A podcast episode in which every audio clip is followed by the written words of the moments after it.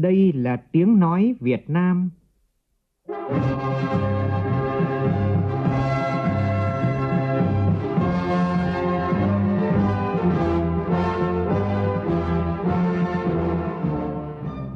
là tiếng nói Việt Nam, phát thanh từ Hà Nội, thủ đô nước Cộng hòa xã hội chủ nghĩa Việt Nam.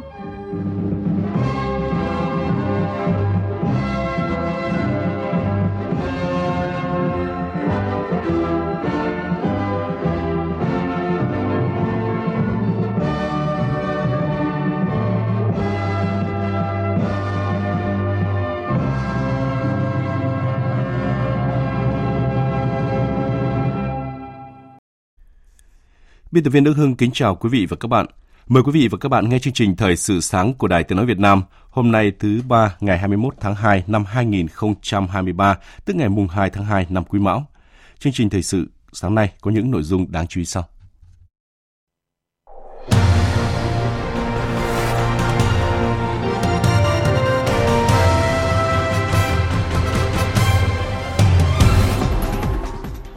Ủy ban Thường vụ Quốc hội tổ chức hội nghị tổng kết công tác Hội đồng Nhân dân các tỉnh, thành phố trực thuộc Trung ương năm 2022, triển khai công tác năm 2023. Chính thức khôi phục hoạt động xuất nhập cảnh qua cửa khẩu Bắc Luân 1, Móng Cái, Quảng Ninh và Đông Hưng, Trung Quốc từ 7 giờ sáng nay. Bộ Giao thông Vận tải đề xuất gấp rút bổ sung nhân sự cho Cục Đăng kiểm Việt Nam. Trong phần tin thế giới, dư luận Nga kỳ vọng vào thông điệp liên bang mà Tổng thống Vladimir Putin sẽ đọc vào trưa nay theo giờ Moscow. EU cảnh báo kết cục bất lợi nếu không khẩn cấp cung cấp đạn dược cho Ukraine. Chương trình có bài bình luận nhan đề hỗ trợ doanh nghiệp vượt khó cần hành động thực chất.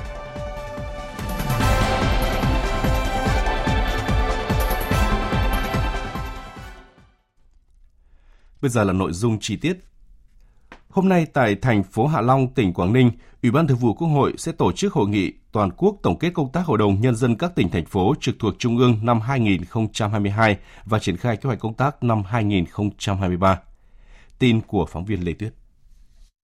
Năm 2022, Hội đồng Nhân dân đã bám sát các chủ trương chính sách của Đảng, pháp luật của nhà nước và nghị quyết của cấp ủy, làm cơ sở để thực hiện thắng lợi các chỉ tiêu đã được Hội đồng Nhân dân cấp tỉnh thông qua vào cuối năm 2021 các chương trình mục tiêu quốc gia và triển khai kế hoạch đầu tư công năm 2022, giai đoạn 2021-2025. Các ban hội đồng nhân dân đã chủ động trong hoạt động thẩm tra báo cáo, tờ trình, nghị quyết, có nhiều đổi mới về cách làm và phương pháp tiếp cận, bảo đảm kỹ lưỡng, tranh thủ được nhiều ý kiến của các chuyên gia, các nhà khoa học, của cử tri và nhân dân địa phương, kết hợp giữa xem xét báo cáo với khảo sát cơ sở, có chứng kiến rõ ràng, tính phản biện cao, phục vụ trước khi trình kỳ họp Hội đồng Nhân dân, làm cơ sở để đại biểu thảo luận xem xét quyết định.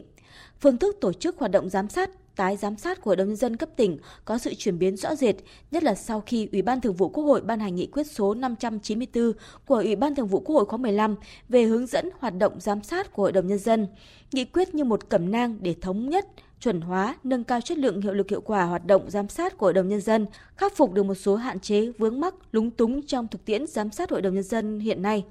Tuy nhiên, bên cạnh đó, hoạt động Hội đồng Nhân dân còn nhiều hạn chế như quy định của pháp luật về tổ chức các hoạt động của Hội đồng Nhân dân, các ban Hội đồng Nhân dân, tổ đại biểu Hội đồng Nhân dân, đại biểu Hội đồng Nhân dân chưa thật rõ, hoạt động chất vấn giải trình tại các phiên họp thực hiện chưa nhiều, chủ yếu tập trung chất vấn tại kỳ họp, hình thức tiếp xúc cử tri chưa đa dạng, hoạt động của ban hội đồng nhân dân, chất lượng thẩm tra chưa được đồng đều, chất lượng một số văn bản chưa cao vân vân. Hội nghị lần này sẽ có các tham luận của Thường trực Hội đồng Nhân dân các địa phương cùng trao đổi về kinh nghiệm tổ chức và hoạt động của Hội đồng Nhân dân, đề xuất các giải pháp góp phần tiếp tục đổi mới nâng cao chất lượng, hiệu lực hiệu quả hoạt động của Hội đồng Nhân dân. Hôm nay tại Hà Nội, Liên đoàn Thương mại và Công nghiệp Việt Nam phối hợp với Đại sứ quán Cộng hòa Séc tại Việt Nam, Liên đoàn Công nghiệp Séc tổ chức Diễn đàn Doanh nghiệp Việt Nam Séc. Tin của phóng viên Nguyễn Hằng. Sự kiện lần này dự kiến có sự tham gia của các doanh nghiệp hàng đầu của Cộng hòa Séc trong các lĩnh vực có tiềm năng phát triển cao, bao gồm năng lượng, xây dựng, tư vấn luật, hệ thống an ninh mạng, dịch vụ đào tạo phi công, vận hành lưới điện, sản xuất bảng mạch, phát triển phần mềm, sản xuất các module điện tử, dược phẩm, thực phẩm chức năng, vận tải hàng hóa, đường biển, đường hàng không, thiết bị ngành than, bảo hiểm tín dụng, y tế, cơ khí, với mong muốn mang đến cho các doanh nghiệp hai nước cơ hội tìm kiếm đối tác hợp tác trong thời gian tới. Kể từ khi hiệp định EVFTA chính thức có hiệu lực, quan hệ kinh tế thương mại giữa Việt Nam và EU nói chung, Cộng hòa Séc nói riêng có những bước phát triển rất tích cực. Trong 10 tháng của năm 2022, tổng kim ngạch xuất nhập khẩu giữa Việt Nam với Cộng hòa Séc tăng 11,2% so với cùng kỳ năm 2021, đạt 660 triệu đô la Mỹ. Mặt hàng xuất khẩu chính của Việt Nam sang Séc vẫn là các mặt hàng xuất khẩu truyền thống như giày dép, hàng may mặc, thủy hải sản, máy công nghiệp, phụ tùng máy và thiết bị điện. Các mặt hàng nhập khẩu chủ yếu từ Séc bao gồm máy móc, thiết bị, dụng cụ, phụ tùng khác, sản phẩm từ sắt thép. Tính đến tháng 10 năm 2022, Cộng hòa Séc có 38 dự án đầu tư nước ngoài có hiệu lực với tổng vốn đầu tư 91,23 triệu đô la Mỹ, xếp thứ 49 trên tổng số 140 quốc gia và vùng lãnh thổ có hoạt động đầu tư tại Việt Nam.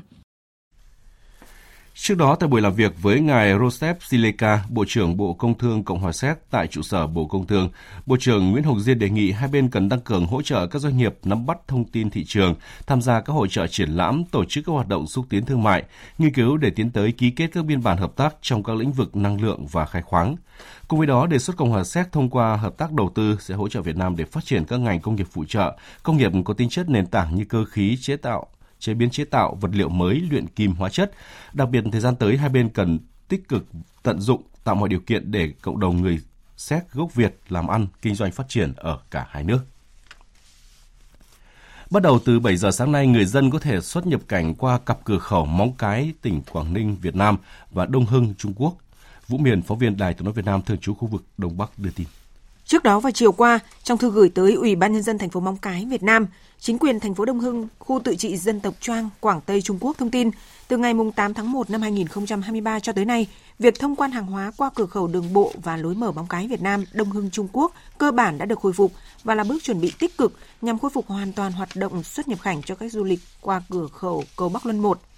Trước đó, Trước mắt, hoạt động xuất nhập cảnh qua cặp cửa khẩu này diễn ra từ 7 giờ sáng đến 20 giờ hàng ngày, bắt đầu từ hôm nay. Những người xuất nhập cảnh phải có giấy tờ xuất nhập cảnh hợp lệ và còn hiệu lực, điền thông tin chính xác vào thẻ xác nhận sức khỏe xuất nhập cảnh, chưa thực hiện đối với khách du lịch Trung Quốc theo đoàn xuất cảnh.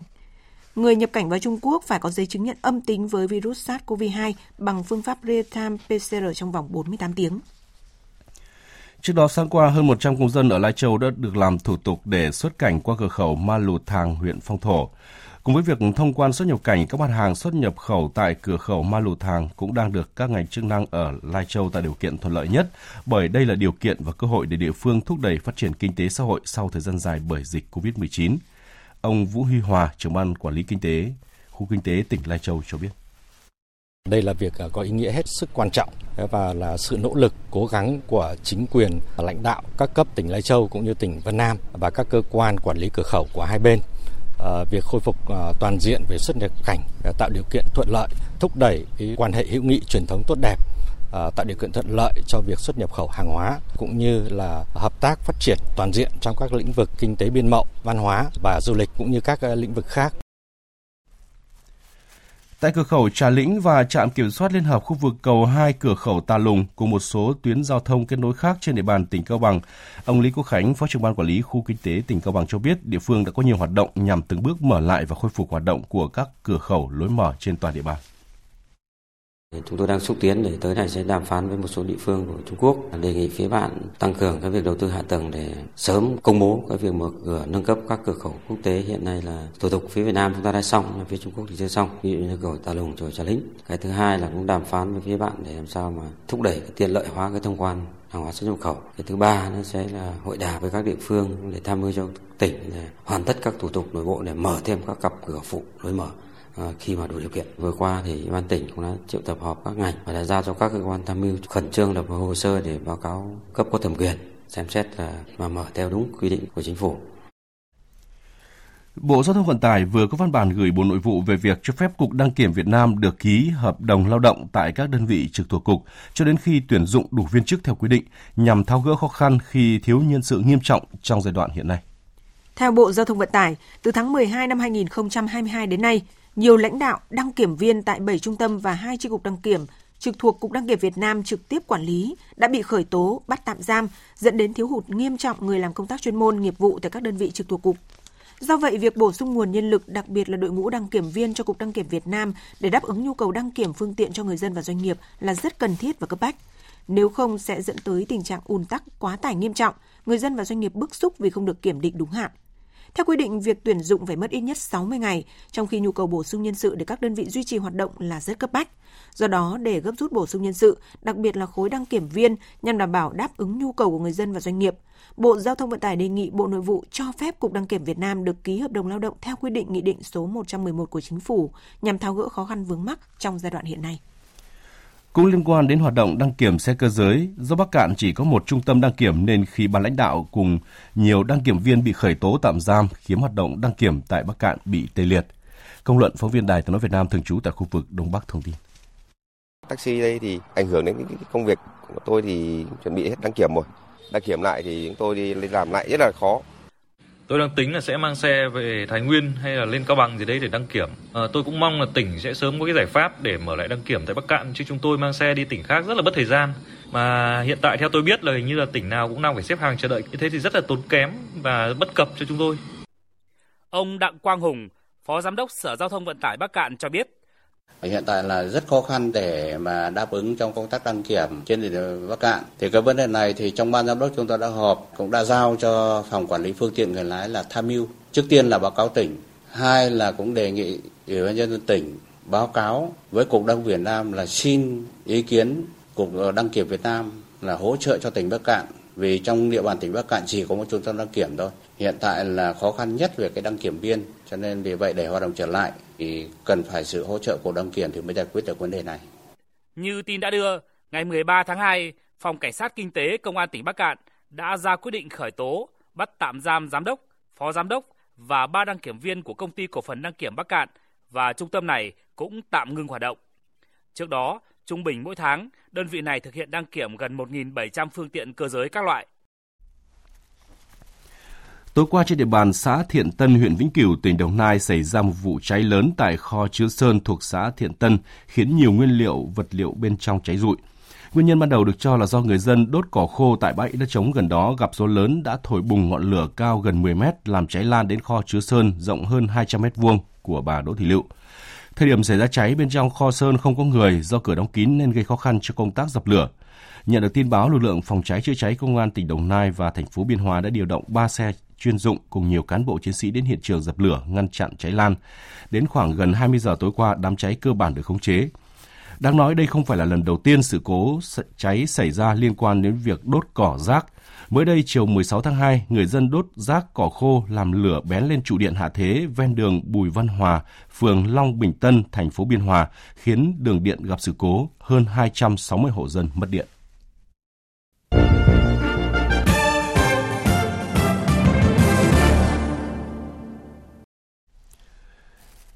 Xin được chuyển sang phần tin thế giới. Tổng thống Thổ Nhĩ Kỳ Tayyip Erdogan hôm qua đã đến thăm hai tỉnh Hatay và Kahramanmaras để đánh giá thiệt hại cũng như các nỗ lực cứu hộ, cứu trợ thảm họa động đất. Tin của phóng viên Ngọc Thạch. Kiểm tra công tác khắc phục hậu quả động đất tại Hatay, Tổng thống Tayyip Erdogan đã gặp gỡ các đội cứu hộ quốc tế, trong đó có đoàn cứu hộ cứu nạn của Quân đội Nhân dân Việt Nam. Gặp gỡ Thiếu tướng Phạm Văn Tị, Phó Tránh Văn phòng Thường trực Ủy ban Quốc gia ứng phó sự cố thiên tai và tìm kiếm cứu nạn, Phó Cục trưởng Cục Cứu hộ Cứu nạn, Bộ Tổng tham mưu Quân đội Nhân dân Việt Nam, Trưởng đoàn Cứu hộ Cứu nạn Việt Nam tại Hà Tây, Tổng thống Erdogan cảm ơn sự hỗ trợ kịp thời của Việt Nam và khẳng định sự hỗ trợ này giúp Thổ Nhĩ Kỳ sớm tái thiết, ổn định, đồng thời tin tưởng quan hệ hai nước sẽ ngày càng phát triển. Tính đến ngày 19 tháng 2, đoàn cứu hộ cứu nạn của Quân đội Nhân dân Việt Nam đã giúp nước bạn xác định được 15 vị trí có nạn nhân, trong đó có hai vị trí có dấu hiệu sự sống. Trước đó, Tổng thống Erdogan cam kết sẽ không có ai bị rơi vào cảnh vô gia cư, đồng thời khẳng định chính phủ Thổ Nhĩ Kỳ đặt mục tiêu xây dựng nhà cho người dân tại 10 tỉnh bị ảnh hưởng bởi động đất vừa qua trong vòng một năm tới. Tổng thống Erdogan cho biết sẽ xây dựng gần 200.000 ngôi nhà ở khu vực đông nam của đất nước. Công việc tái thiết sẽ bắt đầu vào tháng 3 và những ngôi nhà mới sẽ được xây dựng cách xa các đường đứt gãy gần núi ơn. Điều này sẽ chống lại các vấn đề đất mềm gây ra nhà nước đang cung cấp nơi ở tạm thời cho khoảng 1,6 triệu người trong khu vực ở tỉnh Hà Tây. Thành phố Antakya từng là nơi tọa lạc của vô số nền văn minh, nhưng nhiều công trình, nhà thờ Hồi giáo hàng thế kỷ đã bị phá hủy sau động đất.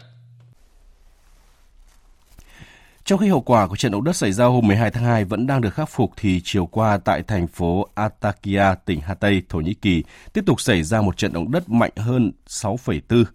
Người dân các nước láng giềng cũng cảm nhận được trận động đất này. Ngọc Thạch, phóng viên Đài tiếng Việt Nam theo dõi khu vực Trung Đông tiếp tục thông tin. Sau trận động đất mạnh 6,5 độ với tâm chấn là trung tâm Defne. một trận động đất mạnh 5,8 độ xảy ra ở Samanda thuộc tỉnh Hatay. Các trận động đất xảy ra trong khoảng thời gian 3 phút đã được cảm nhận mạnh mẽ ở nhiều thành phố. Độ sâu của trận động đất được xác định là 16,74 km. Trận động đất đã phá hủy các tòa nhà đang nghiêng nứt do trận động đất trước đó gây ra ở thành phố Antakya, tỉnh Hatay. Động đất cũng gây ra rung chấn lớn ở Liban, Syria và Sip. Sau trận động đất này, cơ quan quản lý thảm họa và tình trạng khẩn cấp Thổ Nhĩ Kỳ đã cảnh báo không nên đi vào các tòa nhà bị hư hại trong khu vực sau động đất, không ở quanh các tòa nhà nguy hiểm. Cơ quan địa chấn học châu Âu đánh giá trận động đất này mạnh 6,5 độ. Đó là căng thẳng tích tụ nơi đứt gãy, là khu vực có thể gây ra động đất một lần nữa. Đây cũng là khu vực mà đoàn cứu hộ cứu nạn của Việt Nam gồm 76 người đang thực hiện nhiệm vụ tìm kiếm cứu hộ giúp Thổ Nhĩ Kỳ. Toàn đoàn cứu hộ của ta an toàn do ở khu vực bãi trống gần sân vận động Hai Tây. Tiếp tục với một thông tin quốc tế đang được dư luận quan tâm. Vào lúc 12 giờ trưa nay theo giờ Moscow, tức là 16 giờ chiều nay theo giờ Việt Nam, Tổng thống Nga Vladimir Putin sẽ đọc thông điệp trước Quốc hội Liên bang. Đây là thông điệp thứ 18 của nhà lãnh đạo Nga sau hơn một năm nước này tiến hành chiến dịch quân sự đặc biệt và đang chịu áp lực trừng phạt chưa từng có của phương Tây. Dư luận Nga kỳ vọng vào các định hướng của chính sách đối nội và đối ngoại của người đứng đầu đất nước. Anh Tú, phóng viên Đài tiếng nói Việt Nam thường trú tại Liên bang Nga thông tin. Các chuyên gia Nga đều nhất trí rằng chủ đề chính của thông điệp sẽ là chiến dịch quân sự đặc biệt cũng như đối đầu với phương Tây tập thể. Tổng giám đốc cơ quan truyền thông chính trị và kinh tế Dmitry Orlov cho rằng Tổng thống Putin có thể đề cập hình thức chiến thắng trong chiến dịch quân sự đặc biệt, các động lực có thể có của tăng trưởng kinh tế, chủ quyền công nghệ, các quyết định trong lĩnh vực chính sách xã hội, bao gồm cả liên quan đến quân nhân và gia đình của họ, chính sách ở các khu vực mới của Nga, các đường nét chính sách kiềm chế của Mỹ và EU. Tương tự, Giám đốc Trung tâm Chính trị Alexei Chesnakov kỳ vọng nhà lãnh đạo Nga sẽ đề cập về tăng trưởng kinh tế và các khu vực mới, cũng như các câu hỏi về tương lai, chiến lược, quan hệ với thế giới, sự phát triển của các thể chế mới. Nhà khoa học chính trị, giảng viên cao cấp tại Học viện Quan hệ Quốc tế Moscow Alexei Zudin cũng tin rằng trong bài phát biểu của Tổng thống sẽ nêu lên luận điểm về trật tự thế giới đang thay đổi như thế nào và theo hướng nào, rằng thế giới đơn cực đang rời đi, đa cực đang đến. Trong khi đó, cộng đồng doanh nghiệp Nga mong muốn được nghe những tín hiệu rõ ràng về hình thức tham gia mà chính phủ mong đợi từ doanh nghiệp trong việc giải quyết các vấn đề kinh tế và xã hội. Đổi lại, các công ty muốn có nhiều tự do hơn và được hỗ trợ khi cần thiết. Ở một góc độ khác, đại diện cấp cao về chính sách đối ngoại và an ninh của Liên minh châu Âu ông Joseph Borrell tiếp tục cảnh báo nếu châu Âu không hành động khẩn cấp để duy trì dòng viện trợ đạn dược cho quân đội Ukraine trong vài tuần tới, cuộc xung đột tại Ukraine có thể sẽ có kết cục hết sức bất lợi cho Ukraine và phương Tây. Tin của phóng viên Quang Dũng thường trú Đài tiếng nói Việt Nam tại Pháp theo dõi khu vực Tây Âu. Ngoại trưởng các nước thành viên Liên minh châu Âu bắt đầu nhóm họp từ trưa ngày 20 tháng 2 theo giờ địa phương tại Bruxelles và thảo luận trong vòng 2 ngày về một loạt các chủ đề cấp bách của khối, trong đó trọng tâm vẫn là các diễn biến liên quan đến xung đột Nga-Ukraine vào thời điểm sắp kỷ niệm một năm nổ ra xung đột này. Phát biểu trước báo giới tại Bruxelles chiều ngày 20 tháng 2, đại diện cấp cao về chính sách đối ngoại và an ninh của Liên minh châu Âu ông Joseph Borrell tiếp tục nhắc lại cảnh báo được đưa ra cuối tuần trước tại hội nghị an ninh Munich rằng châu cần phải khẩn cấp hành động để cung cấp đầy đủ vũ khí đạn dược cho Ukraine ngay lập tức. Nếu không, kết cục của cuộc xung đột này sẽ hết sức bất lợi cho Ukraine, thậm chí là cuộc xung đột sẽ chấm dứt chỉ trong vòng vài tuần tới. Giải pháp cấp bách được giới quan chức châu Âu tính đến hiện nay là gây sức ép buộc các nước thành viên sử dụng kho dự trữ đạn chiến lược trong quân đội mỗi nước, đồng thời kích hoạt cơ chế đặt mua chung vũ khí với ngân sách dự kiến khoảng 4 tỷ euro nhằm thúc đẩy các nhà thầu quốc phòng tăng tốc độ sản xuất vũ khí. Đây là cơ chế từng được Liên minh châu sử dụng nhằm mua vaccine ngừa COVID-19 trong đợt đại dịch vừa qua. Cùng lúc đó, châu Âu cũng đang gấp rút cùng Mỹ hoàn tất các chi tiết cuối cùng của gói trừng phạt thứ 10 nhằm vào Nga, với trọng tâm trừng phạt là các lĩnh vực công nghệ, tài chính ngân hàng cũng như việc mở rộng các lệnh trừng phạt sang các cá nhân và tổ chức được cho là giúp Nga né tránh các lệnh trừng phạt của phương Tây. Một động thái đáng chú ý khác là việc các quan chức ngoại giao châu Âu cũng sẽ thảo luận về kế hoạch hòa bình cho xung đột Nga-Ukraine sẽ được Trung Quốc công bố trong tuần này. Mặc dù đa số các nước châu vẫn đón nhận ý tưởng này một cách thận trọng, nhưng theo Ngoại trưởng Phần Lan ông Pekka Haavisto, bất cứ điều gì mang lại hòa bình đều nên được đón nhận. Chúng tôi chưa biết gì nhiều về sáng kiến hòa bình của Trung Quốc, nhưng nếu có bất cứ sáng kiến nào có thể chấm dứt cuộc xung đột giữa Nga và Ukraine thì đều là các tín hiệu tích cực. Chương trình Thời sự sáng tiếp tục với một số thông tin thể thao.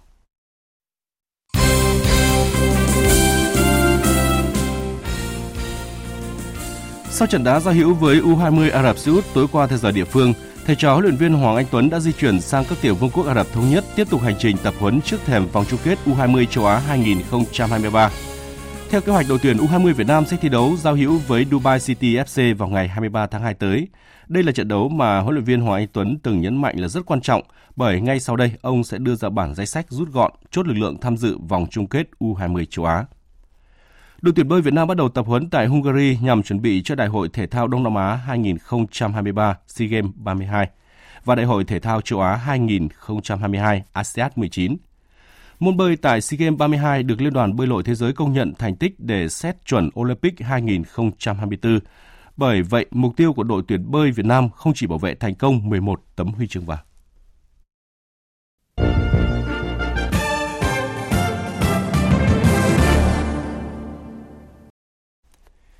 Thưa quý vị và các bạn, trước những dự báo năm 2023 còn nhiều khó khăn đối với cộng đồng doanh nghiệp, việc đối thoại để lắng nghe đề xuất nguyện vọng doanh của doanh nghiệp đã được nhiều bộ ngành địa phương tổ chức ngay từ tháng đầu năm với mục tiêu đồng hành cùng doanh nghiệp vượt khó thực hiện các mục tiêu phát triển.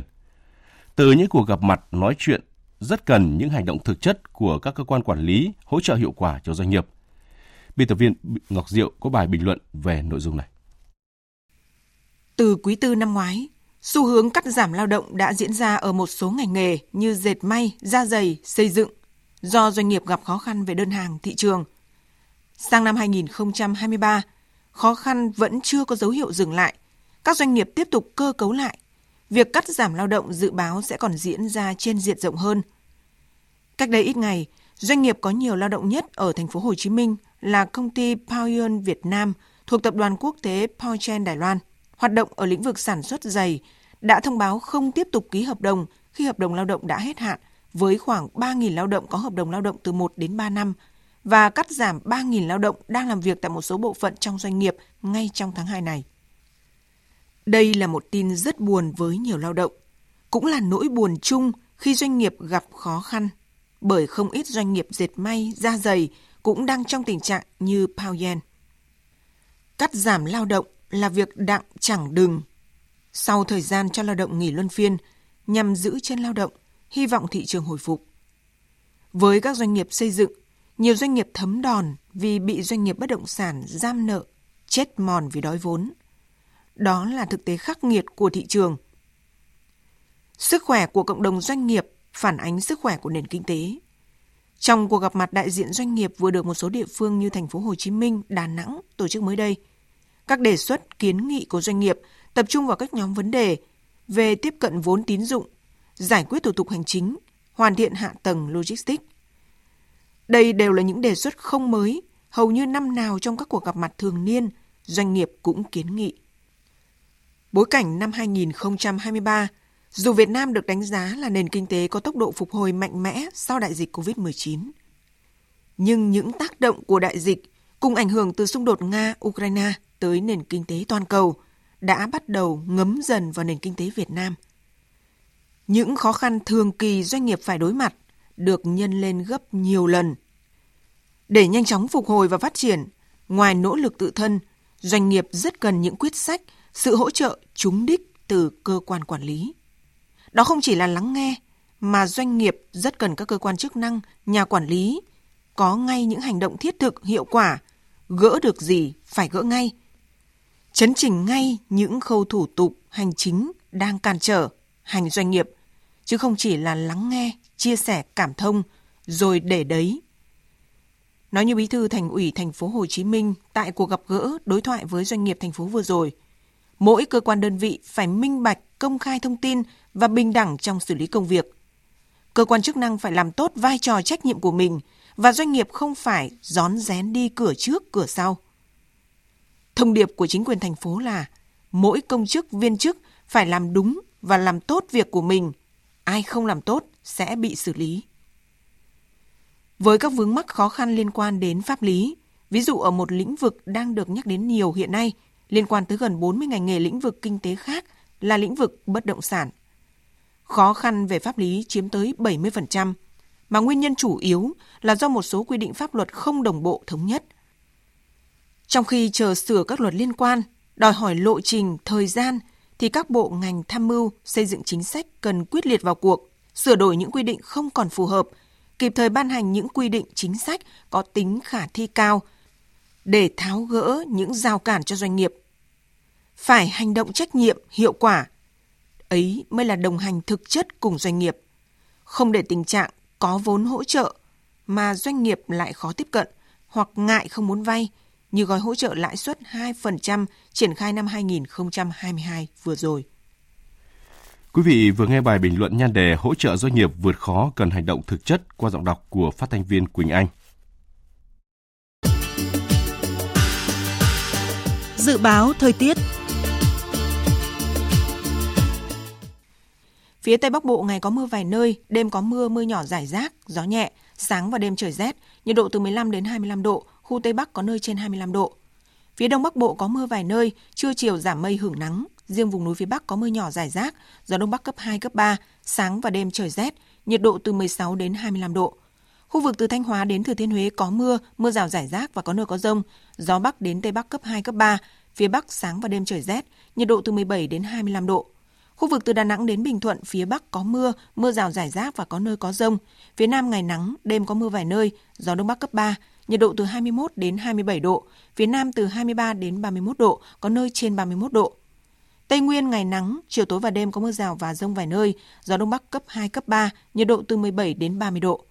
Nam Bộ ngày nắng, chiều tối và đêm có mưa rào và rông vài nơi, gió Đông Bắc cấp 2, cấp 3, nhiệt độ từ 22 đến 33 độ.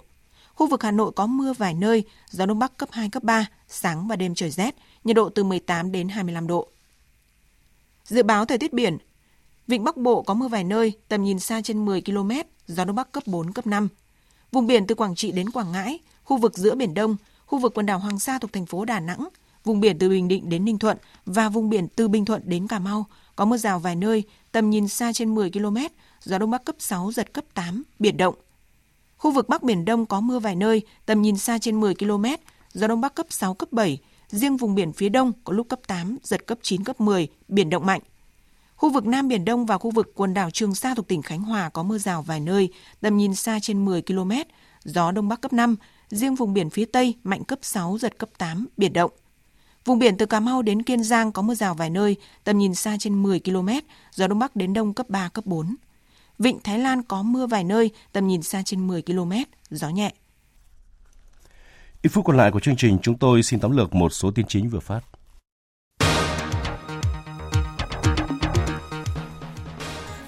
Bộ Giao thông Vận tải đề xuất Bộ Nội vụ tạo cơ chế để bộ này gấp rút bổ sung nhân lực cho Cục Đăng kiểm Việt Nam. Theo Bộ Giao thông Vận tải, từ tháng 12 năm ngoái đến nay, nhiều lãnh đạo đăng kiểm viên tại 7 trung tâm và 2 chi cục đăng kiểm trực thuộc Cục Đăng kiểm Việt Nam trực tiếp quản lý đã bị khởi tố bắt tạm giam, dẫn đến thiếu hụt nghiêm trọng người làm công tác chuyên môn nghiệp vụ. Tại tỉnh Hà Tây, nơi Tổng thống Thổ Nhĩ Kỳ vừa đến thăm cảm ơn lực lượng tìm kiếm cứu nạn của Việt Nam và các nước đã nỗ lực hỗ trợ tìm kiếm cứu nạn nạn nhân sau thảm họa động đất tại nước này vừa tiếp tục xảy ra trận động đất có cường độ 6,4. Trận động đất đã phá hủy các tòa nhà đang nghiêng, nứt do động đất trước đó. Tổng thống Nga Vladimir Putin sẽ đọc thông điệp liên bang trước Quốc hội vào trưa nay theo giờ Moscow. Dự kiến trong thông điệp, Tổng thống Putin sẽ tập trung vào chiến dịch quân sự đặc biệt tại Ukraine, vấn đề kinh tế và các lĩnh vực xã hội. Dư luận Nga kỳ vọng vào quyết định hướng của chính sách đối nội và đối ngoại của người đứng đầu đất nước trong thời gian tới.